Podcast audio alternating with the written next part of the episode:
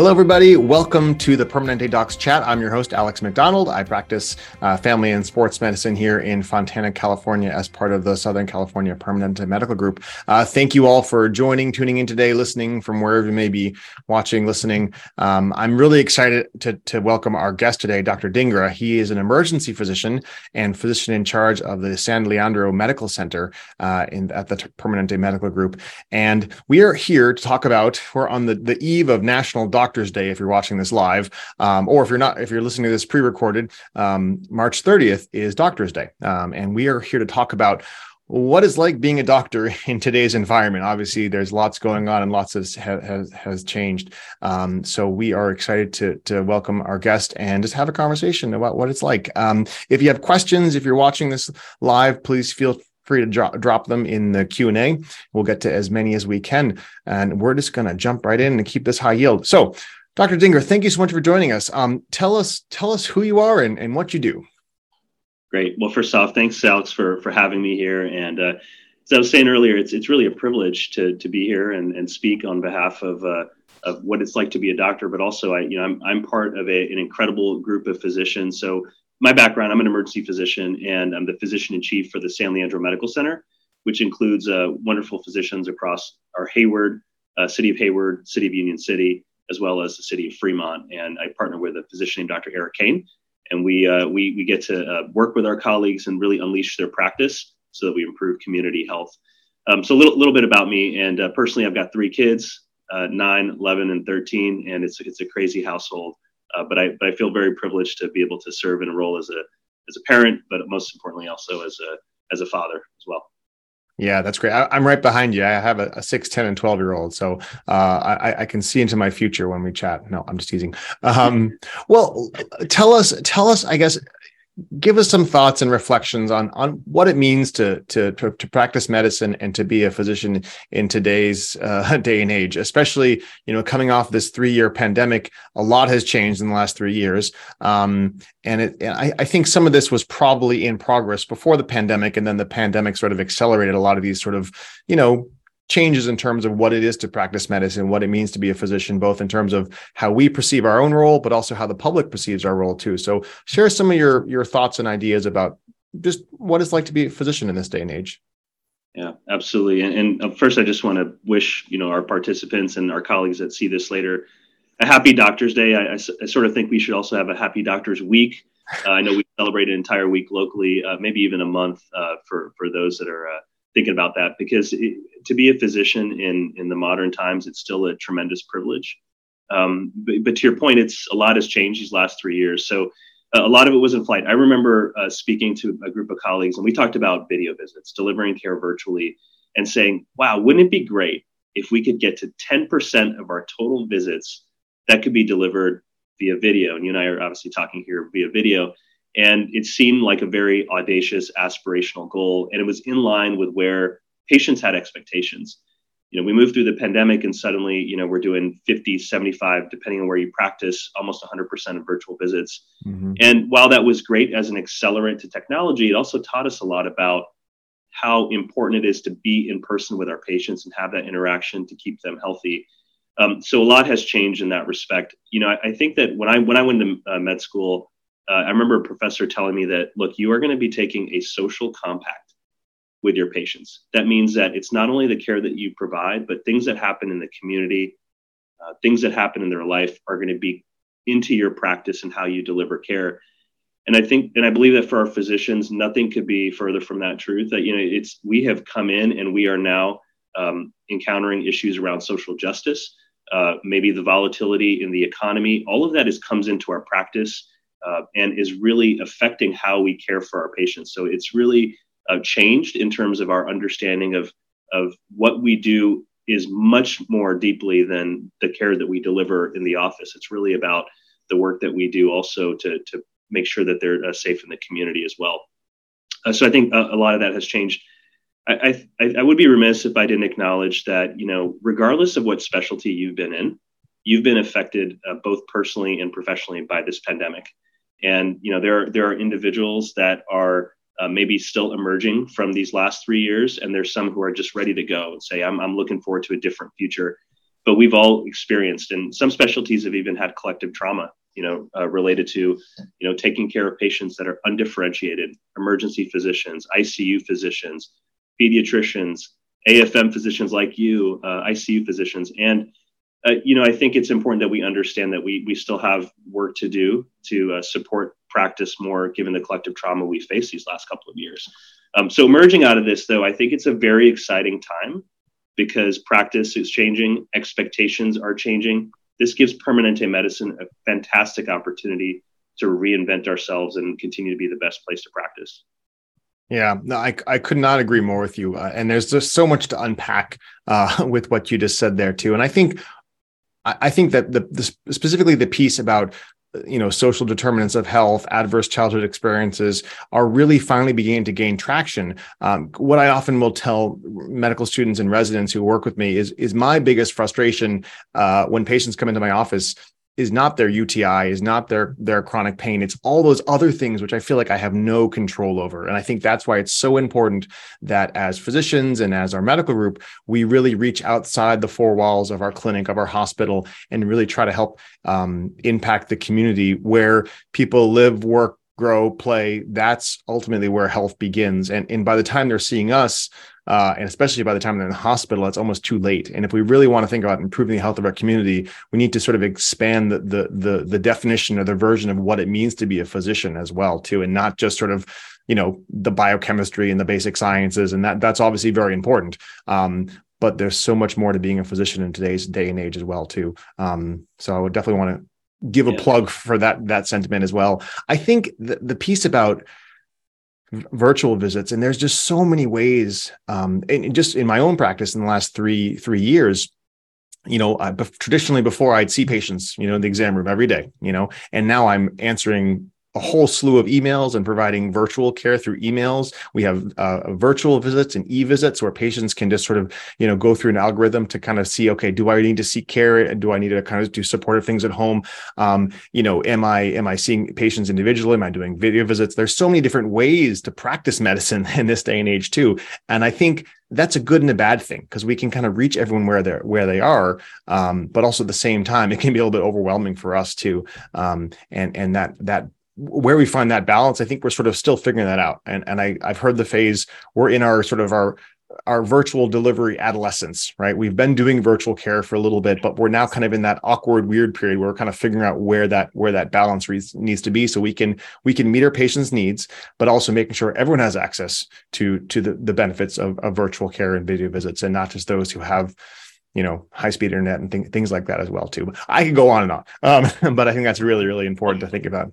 And I love what you said about virtual care adolescents because I believe we are still figuring it out. And you know, outside of our system, right, there are uh, policy uh, pressures, there's uh, payer pressures that come in that don't, you know, pay for uh, care delivery. But we are liberated from that model. We could do what we feel is best for our patients. And, and actually, to your point, we can we can unleash equity through this, mm-hmm. right? Because you know, not everyone has access to what we think they may have but we have the offerings now to offer to everyone, and that's and that's sort of like at what point will we mature to that that uh, virtual care delivery system?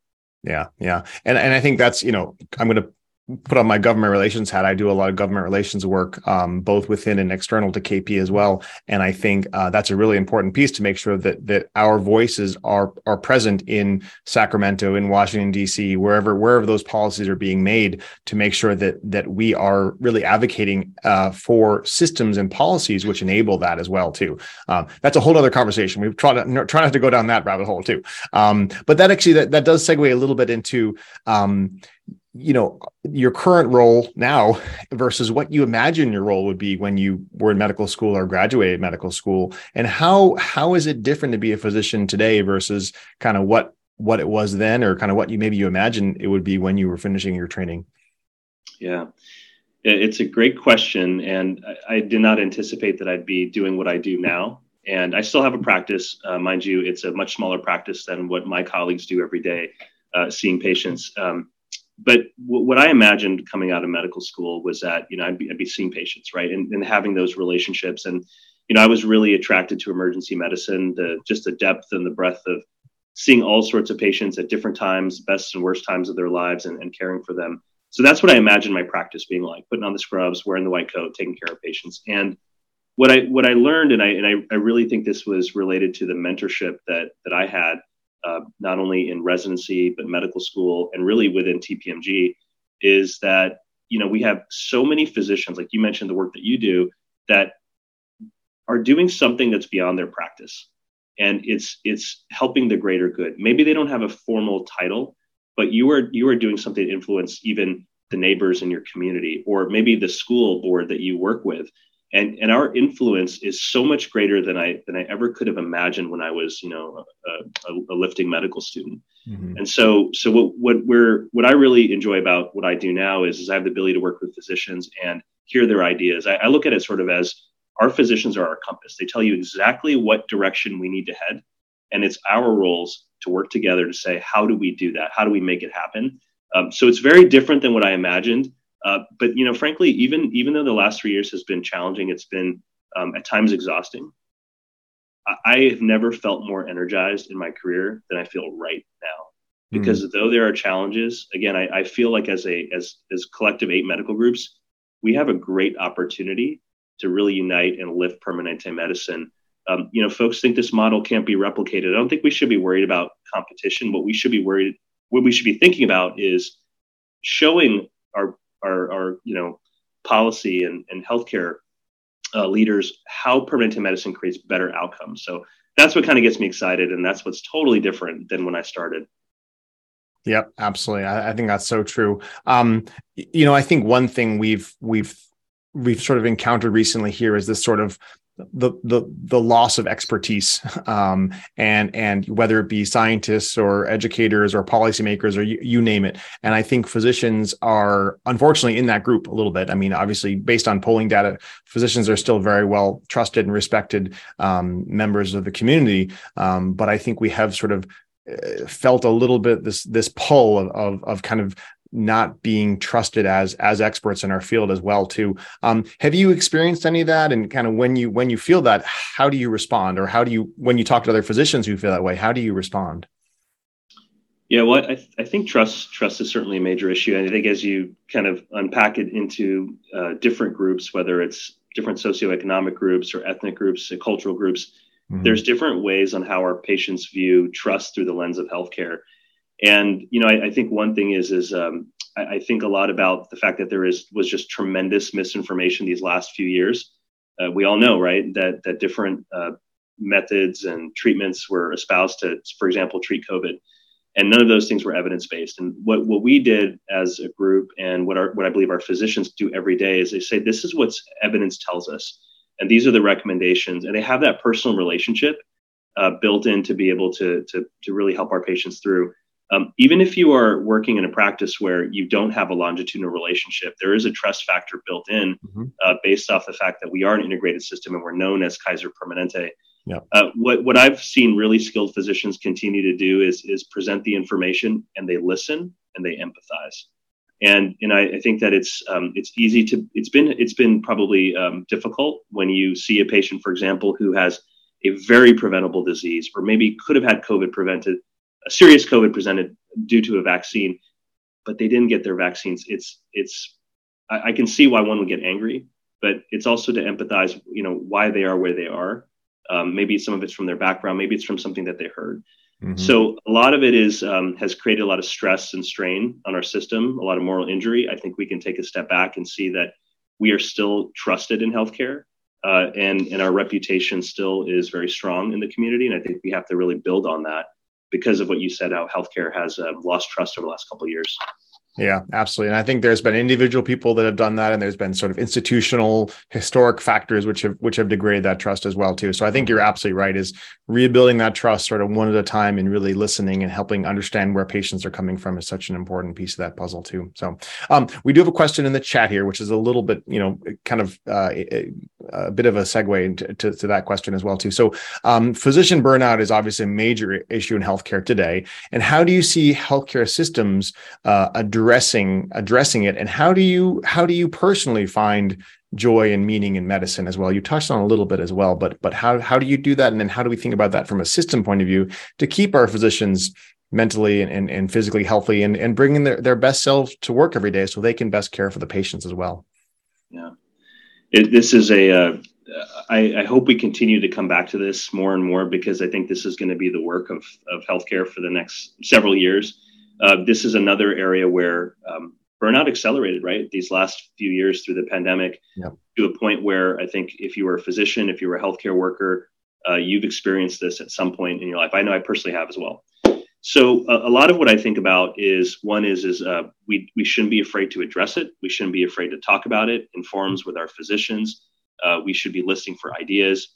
Uh, but I also think it goes beyond what medical groups do. So there's there's an aspect there which I'll touch on. But I also think that you know, Dr. Vivek Murthy uh, recently put out his advisory on, on healthcare worker burnout and really calling attention to say this this will be a public health crisis if mm-hmm. we don't address this. And there are recommendations.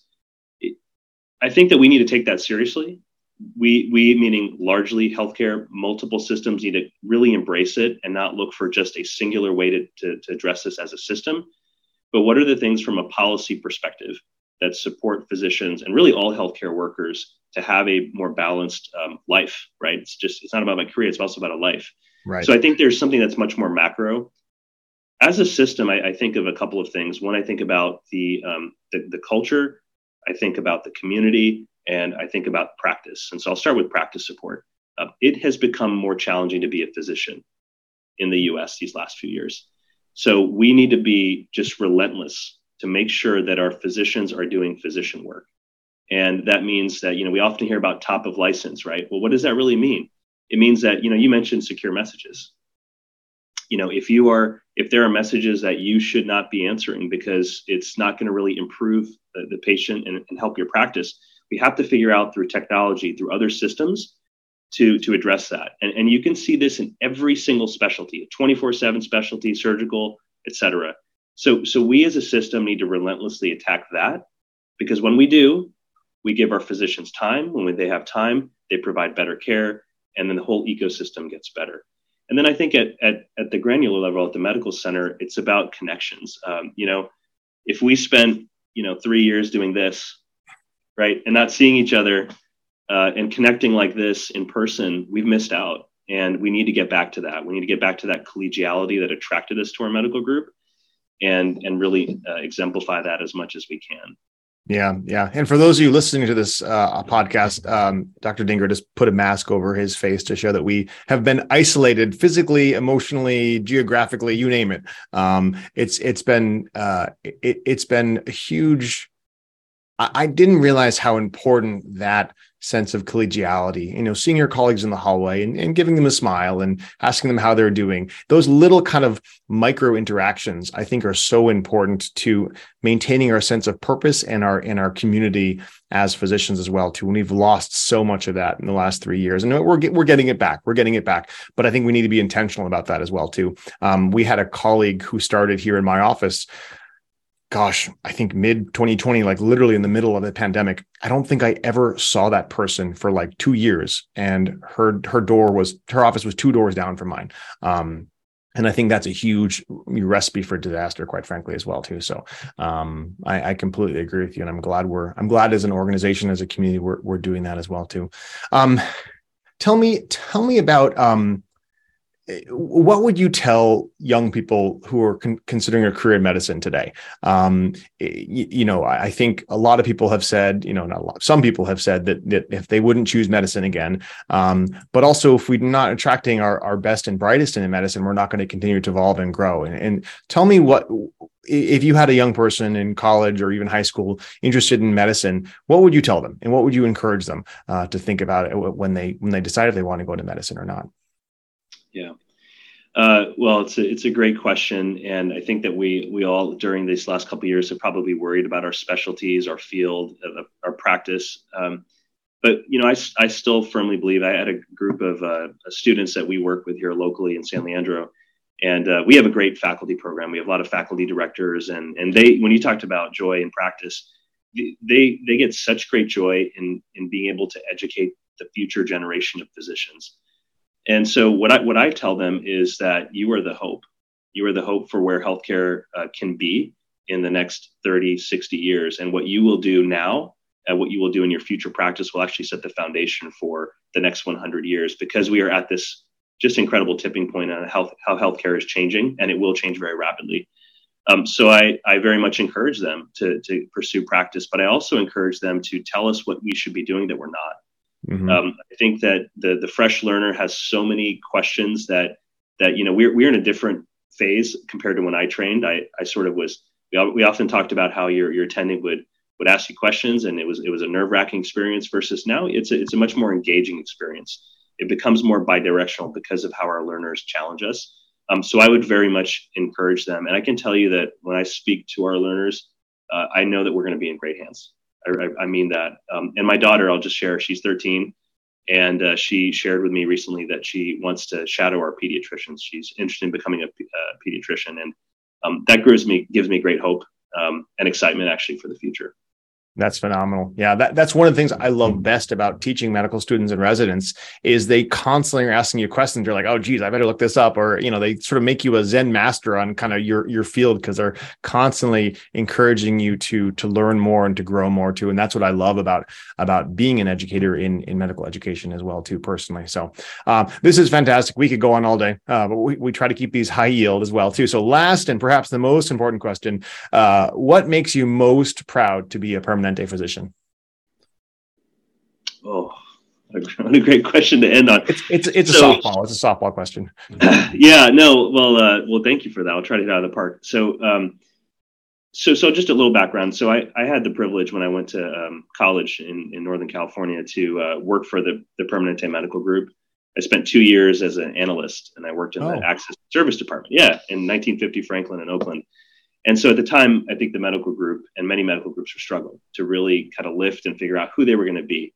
And I, I, was part of kind of seeing this uh, peripherally, this, this resurgence of our group heading into Kaiser Permanente for residency and now being in the medical group. And what, what continues to make me so proud is that our values have stayed consistent.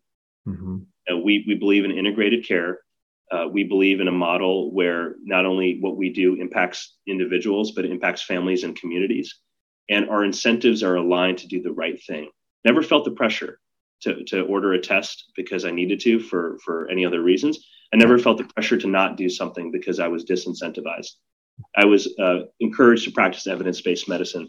And so, so for me, that's what makes me most proud to be a permanente physician is because we're doing the right thing for our patients and it really lifts our practice forward. And I see that model continuing. Despite the pressures we feel, it's that part of that value stream. All of us have to be um, consistent and working hard to maintain that because I think that's what American healthcare needs. So well said. And that's a fantastic note to end on. So thank you so much, Dr. Dhingra, for joining us today and sharing your expertise with us. And uh, happy Doctor's Day tomorrow to, to you and everyone out there listening. Thanks, Al. Happy Doctor's Day, everybody.